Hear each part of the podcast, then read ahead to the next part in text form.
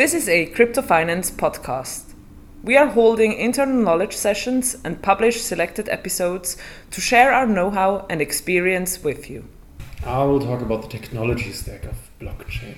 This is going to be a very simple session, but also things that everybody should know about the, the purpose of these education sessions, so why not? Since these are things that I want everybody to know, please also ask any questions, make this as interactive as possible um, so that I get a feedback what's known, what I can skip. The idea to talk about the technology stack at all comes somewhat from this OSI model, which is a, a way of getting a technology stack of the internet, right? where, where you say, okay, base layer is there is a wire in the ground. Second layer is there is communication from left to right and back. Third layer is from these communication you can make a communication protocol and so on and so forth until uh, seventh layer, which is application layer, and an eighth layer, which is the user in front of the of the screen. So and there are there are plenty of approaches to define a similar layer, just define levels to talk about in blockchain. Uh, very often um, this comes down to um, there is the blockchain layer, and then on top there is Bitcoin. Uh, I would never say such a thing. I had to look a long time until I found something which is a technology stack which does not make this assumption, because I really don't like it. Having such a layer model assumes that, that you can use the underlying layer without the one on top. Right? This is strictly building up. And between blockchain and Bitcoin, this is clearly not the case. You cannot operate blockchain without Bitcoin. You need Bitcoin in order to have the incentive mechanism to incentivize the behavior that brings forward the blockchain and vice versa. So um, they depend on each other, they are not layers on top. Why does it still make sense to talk about the technology uh, layer of blockchain? Because there is a lot to learn here. So I found this one. Honestly, I don't even know where, where it's from, but um, I can also pass that around later, or you can have a look. Uh, which kind of defines the lowest layer, the infrastructure layer, this is really what what this thing is built from. In, in that model, basically, this infrastructure layer is the seventh layer of the OSI model. So obviously, we, we build on top of the internet, on top of computers, on top of hard drives, on top of the things that were there before blockchain. Okay, so I I'm, think I do not have to say much about that. Second layer is networking and protocol. That's kind of important because that's that's what builds the blockchain. That's the communication that enables getting the blockchain further, further, further.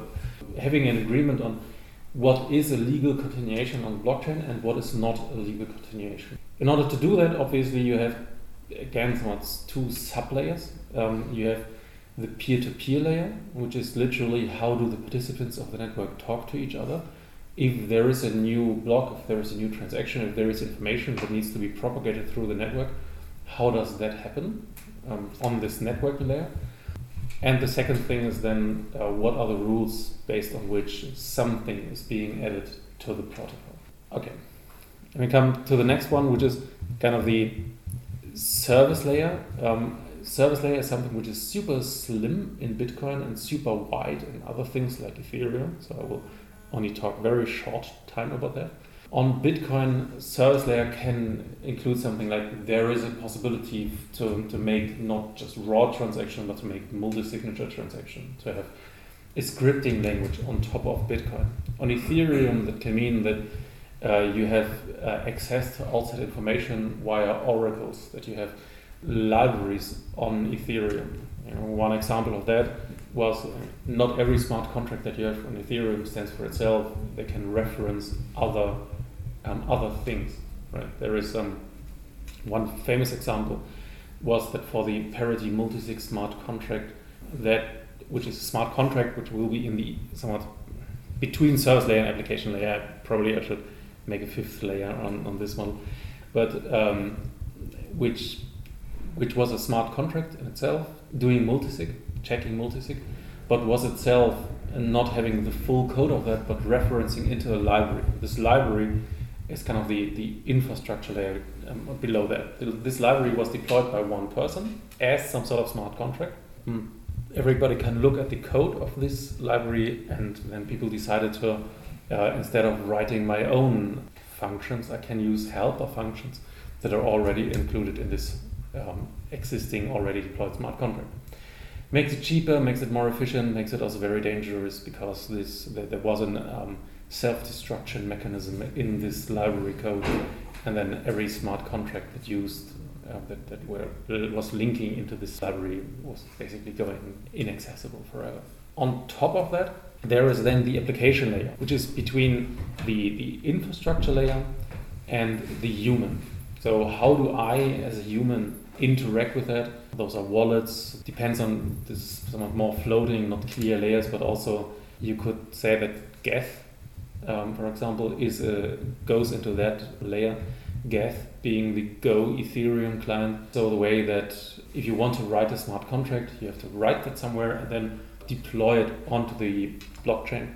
You do that via a node software that allows you to do that. This node software does a lot of things. Right? The node software basically is your entry point into this highest layer, into the service layer. It's your application layer that lets you talk to the service layer. But the same piece of software also checks the consensus on the lowest layer. But those are just several different functions that one piece of software does. It's still somewhat separate layers.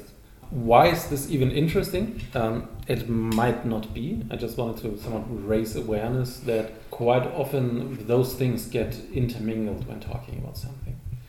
This goes back to uh, something which is not day to day operations anymore, but a, a long time ago.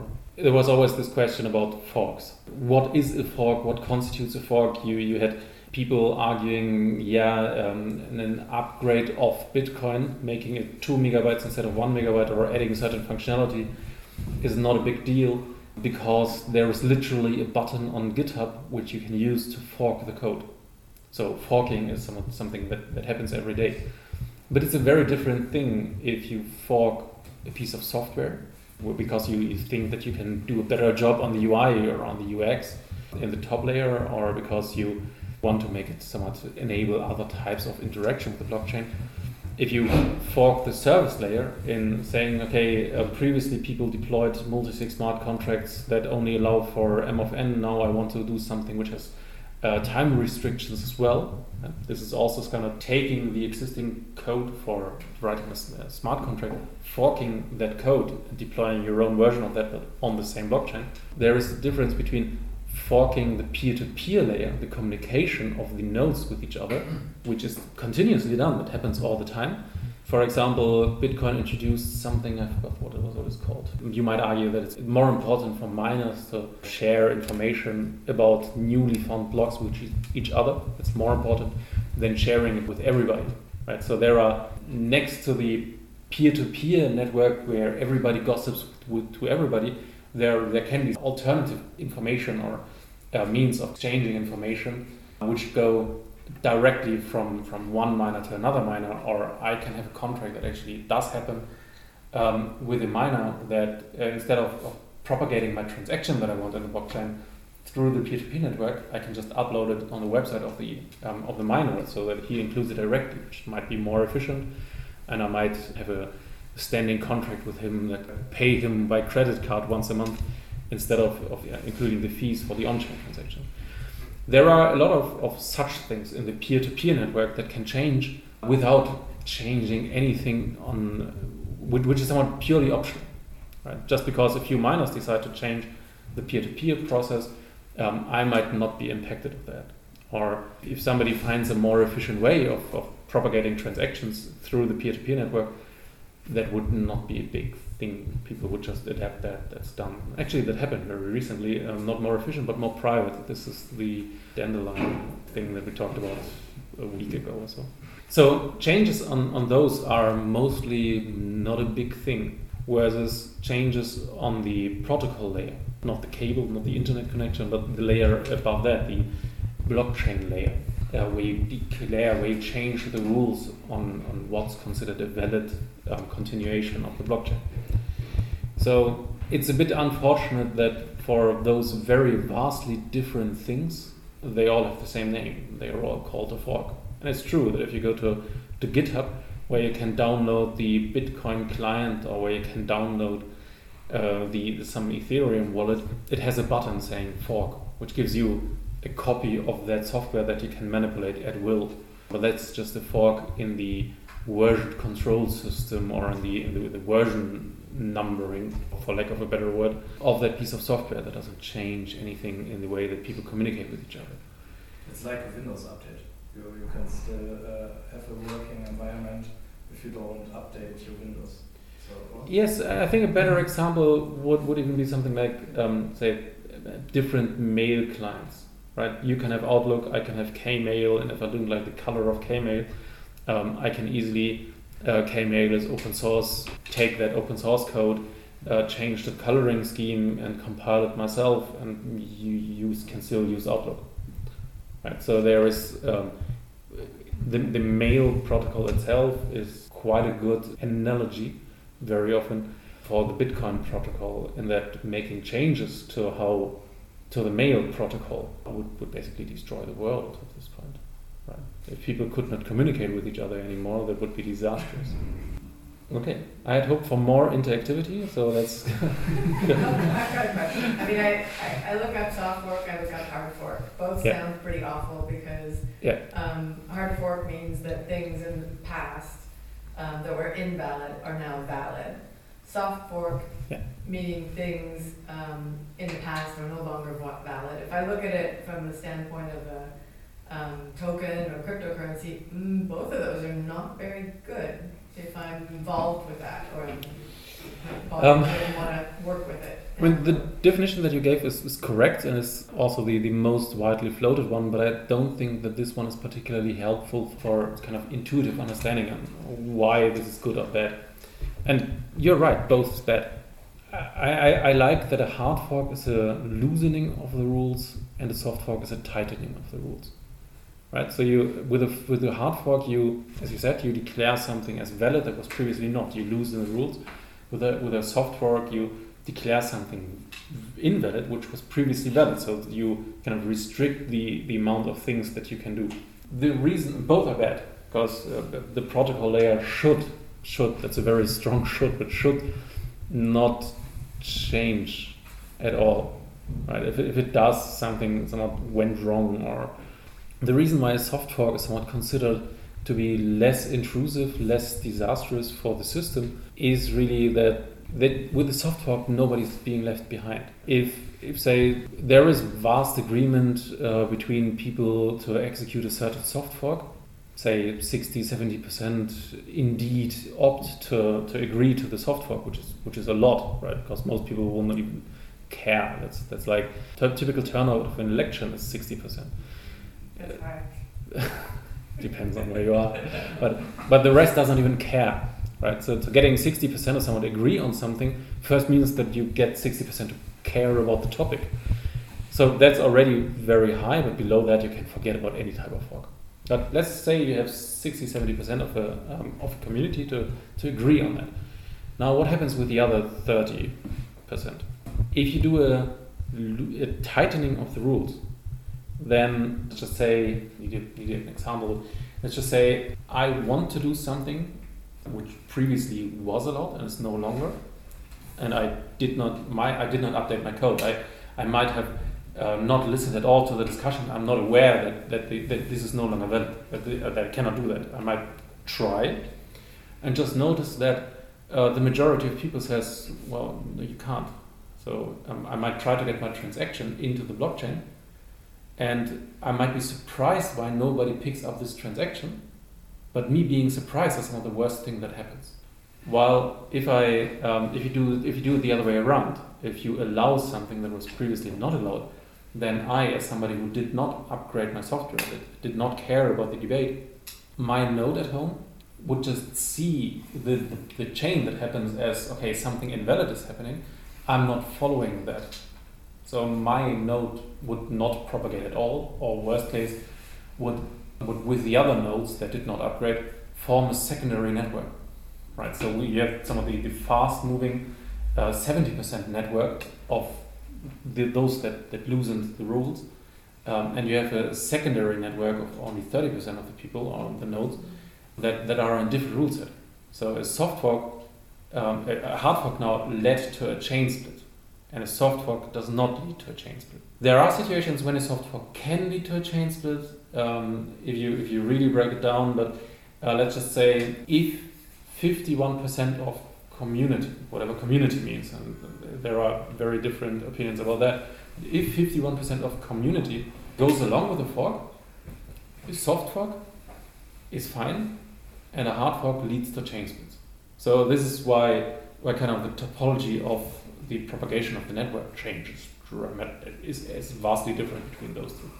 With a hard fork, you literally need 100% to go along to avoid a chain split. And a chain split, by the way, is also often called fork, which makes it even more confusing. more confusing. But a lot of that is really just confusion of stuff. Right? It's, it's a confusion of the word fork. But this is this is just why I find it in, important to, to understand what different layers of the, of the technology stack are there because that allows you to understand that uh, that, that changing or making um, making modifications impacting different layers has different outcomes to the whole network. And for that, really the only relevant layer is the, the blockchain layer. Everything else on top of that is bike shedding. There are a few exceptions. There was a case where actually the application layer, a single individual smart contract, the DAO contract, was so disastrous wrong and broken and lost funds or had funds stolen um, that the community in Ethereum came together. Whatever that means, there has been a has actually been an election with a very low turnout um, of was it three votes or something. Um, well, no, that's not entirely true, but three three votes already uh, decided the election. They were like you had a, a, voting power based on the amounts of ether that you held, and three wallets voted that those alone done deal. And then there were a few small ones that did not matter at all. So, uh, where there was an, an, election held, to, they decided to change the protocol layer in order to fix the application layer. This is also something that, that you can want learn from OSI layer. You would never do that. You would never change uh, the wire in the ground in order to fix an application that is broken. That's, that's not bad. You, you might change the wire in the ground to make stuff more efficient. Right? You can replace the copper by, by uh, fiber or something. Um, but that doesn't change the behavior of the, of the ones above. It only increases the efficiency. Right? But nevertheless, this is what, what happened in 2015. When was it? 15. 15. But Ethereum was merely one year old at that point. Okay, yeah. Are there more questions? I hope for some. You can mention the most prominent software coin, for example. Well, for, for Bitcoin, as I said, you have the, the, blockchain itself. Right? There's not much there. Uh, you have a very thin service layer on, on Bitcoin uh, because you have very very few um, possibilities to um, to do certain things on the blockchain. You, this is for value transfer. There are a few now. There is uh, Simplicity. Simplicity is a programming language and compiler that allows you to, to write um, simple scripts and translate them into valid transactions. That would be one. But apart from that, the service layer is really mostly empty in Bitcoin. For the application layer, um, it's obviously Bitcoin Core, uh, the, the, the, node software itself, which also acts as a, as a wallet via the command line interface or the Qt um, UI that I actually never used in my entire life. There are then some thin um, wallets that do not run their own node but interact with a Bitcoin node or with an Electrum X Meter node. Um, those would be Electrum on your um, on your desktop or on your mobile. You have on Android Mycelium, um, which is a great wallet, but recently, or not that recently anymore, uh, started to monetize itself by very scammy advertisements. Then there are for, for iPhone there is Bread Wallet. Um, those would be the application layers on, on, on Bitcoin. If you do the same thing on Ethereum, then it's there it's a bit richer since you have more use cases on that. You also have more windows there, so more more ways of interacting. Same thing, you have Geth and Parity as the, the software that interacts directly with the blockchain and does the peer-to-peer network. Uh, on top of that, you have um, then UIs Um, at least Geth does not have a UI, only has a command line interface, but Parity has a web-based UI, which even allows you to to develop smart contracts within the UI. Uh, you have MyEther wallet as kind of the, the most widely used web-based wallet, which does com- communication with smart contracts, but is mostly geared towards um, value transfer in Ether and ERC20 tokens. What else do you have? You have MetaMask, um, which is a, a browser plugin for Chrome that enables interaction with the blockchain on all different different websites. So depending on how far you want to want to build, want to get this layer, this is some sort of service layer enabling other applications, but it's not a service layer on the which is not deployed on the um, on the blockchain as a smart contract library or infrastructure there, but it's really just uh, infrastructure that enables other applications to run to, to do the communication with the blockchain. Yeah, that's probably mostly it on the most important ones. Well, maybe have a very stupid question. It's not possible technologically or otherwise to avoid forks. This is just a, a, a, a flaw in the concept of the DLT, the blockchain technology. It's not the flaw. it is possible to avoid forks um, by having an authority. But by it's no- essential- Then it's no longer decentralized. Then it's no longer decentralized. If you have a decentralized system, then kind of by definition of that, you can have. I mean, just just imagine the a very simple case. Um, let's say everybody is in good faith. There are no attacks. Everybody is happy. But the the big firewall of China, uh, which currently slows down communication between China and the rest of the world dramatically, becomes kind of not slowing it down, but killing it altogether. If something like that would happen, you would have a continuation of the blockchain in China and a continuation of the blockchain out of China. Then somebody tears down the blockchain. What do you do? You, you just have two tips, and you want to merge those tips again. The wall, not blockchain. Yeah, Someone tears down the wall. Kazamba tears down the wall, Gorbachev style. Um, so just just from that, and there, this this is this has nothing to do with uh, with kind of deficiencies or shortcomings of the blockchain. This is really in the communication layer um, that you can have that. So the only way of um, of overcoming forks or overcoming chain splits at least uh, would be author- an authority which which sits there and says that's valid, that's not done. That happens, for example, in IOTA. Every two minutes, you have the coordinator which says this is valid, that's not. Um, it happens kind of in Ethereum. In Ethereum, I mean, maybe I should say that. In Bitcoin, um, having a a chain split of size one happens once a day, right? So that uh, that just two miners find a block at the same time, nothing malicious happening. Then one of the two will, will find, uh, or on one of the two, right? You might really have half of the world there, half of the world following that. One of them will, will find a, a block sooner than the other one, uh, and then people will agree on that. You agree on the longest chain. If it happens also by chance that the second block is also kind of found around the same time, that happens around once a week. So nothing bad happening with it. In Ethereum, having um, they call it an uncle, so having having a chain split of, of size one happens around, once a minute, right? So correspondingly, you also have two, three, four um, blocks deep splits every once in a while. So for Ethereum, uh, there is something similar to an authority which says this is valid, this is not, and his name is Vitalik. What only happened or only had to be used very few times, but that it's there changes something already. Yeah, so then there there might be a spectrum of of how decentralized does something need to be. In Bitcoin, you or Bitcoin, Ethereum, and most of the of the chains nowadays, you do have the the problem that you do not even know how many entities there are. It's something called a a Sybil attack that I myself can just operate 10 computers and may seem to the outside world as if I'm 10 people. So voting does not work if you if you don't have identity, if you don't have if you are susceptible to Sybil attacks.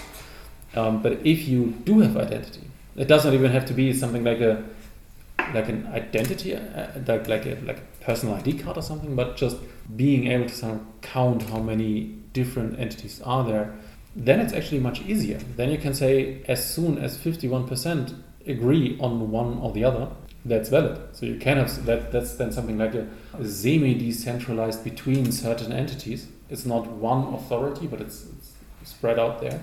Typically, you don't use fifty-one percent, but two-third. Yeah, there are good reasons for that, but that's really going towards incentives and and, and um, proof of stake goes along that lines. But so that's the way that, for example, EOS works. EOS has twenty-three block producers, I believe 23 block producers. Those are uh, elected entities, and I don't even want to go into the discussion how you do this election if also during that time you're not you're not immune to Sybil attacks. But at some point, 23 entities evolved from that, where people assume that they act in good faith. So you you know that if if 12 of those uh, agree on something, then that's that's decided by authority. And you will never get a chain split unless somebody changes their mind and you can disincentivize the behavior of changing your mind. Uh, there are ways that you can do that. But it's uh, so yeah, that, kind of makes it a um, makes decentralization going from anarchic to, to somewhat aristocratic, proper Oligopolistic. Danke. Um, makes that a scale and you go from centralized to decentralized in the same way. Can you also elaborate on the other family members involved in blockchain terminology?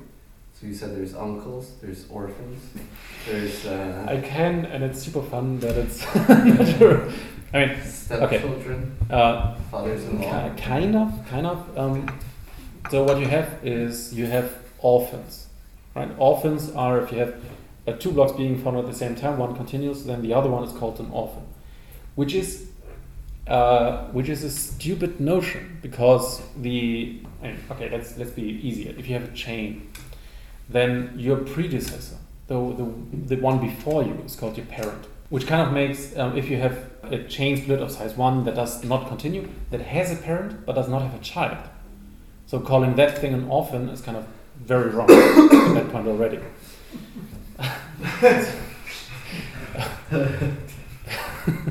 so uh, in Ethereum, in, in Bitcoin, that's not called, um, or uh, in Ethereum, they have introduced something which actually I think is, is fairly smart. They say if you have an orphan, uh, you can just in a later block reference that orphan. Whatever is, is done in the orphan is not even passed, but you, you just prove there has been is a signed header, so work has been spent on, on something, and you get an, a small additional uh, reward for that. And the reason why I think that that's actually But, a smart but idea. is the reference done via? uh, You can't link the hash to it, can you? How's the You can done? link the hash because um, in the in the header, Yeah. I mean the, the header of the orphan references its own data and references its parent. In the so- previous block, yeah. Yeah. So you just forget about the the own data, but you can still just on the header, just on 80 bytes of data, prove that it referenced the same parent. Okay. Right. So um, if you have two um, two blocks, one continues, then this one can decide to include the hash of the other one. Right. This is why because it's slightly above, but beneath. This is called then the uncle. Um, so the uncle adopts the orphan. Just by someone saying there was an orphan and I can cryptographically prove that it was an orphan. Uh, you do not um, use the data of that at all, but you just use the information that it has been an orphan. And I like that because that can be used as some sort of metric of the health of the system. If you have in um, a lot of orphans, um, then that tells you that probably the block rate is too high, right? Because uh, that tells you that at the time when the next block was found, the previous block was not yet probably propagated through the network. So if you have a lot of these orphans, it tells you that the parameters of your system are, are off. And in Bitcoin, it's uh, not possible to see how many orphans there are. I mean, obviously, if you listen to the network, you can see, okay, now there are two, and I lost one of them. But I will not be able to get back in time and see how many orphans have there been last week. While in Ethereum, you can, because you get a, a reward for referencing orphans. And this referencing of orphans is called an uncle. When the uncle adopts the orphan. Which is not really an orphan. That's very weird. When you go to Ethereum, then there are, at least in Casper, so in these new newly developed proof of stake systems, they go to grandfathers, that kind of stuff. Uh, That's in case the uncle dies. No, it's, it's oh, I forgot the details. It, it's about the notion of when something is finalized, and it's it says that uh, I'm not prepared for that. And there is this two-third logic saying if you have two-third of the stake um, voting for one one block, then those that voted here cannot vote and one-third on another one. But you then those that voted two-third here cannot vote on the child of the other, which which kind of makes it if you have one deep, uh, I don't know, you some, in some way you do not only need to reference the parent but also the parent before that, which is the grandfather, in making that thing finalized. Uh, don't ask me about the details. Berna knows as good as I am. She was around when we Tilly talked about that. True.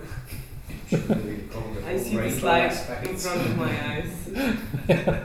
but it's uh, that's some of the problem with proof of stake. Proof of stake is, is um, secure because it's complex and it's which makes it insecure. Which makes it insecure.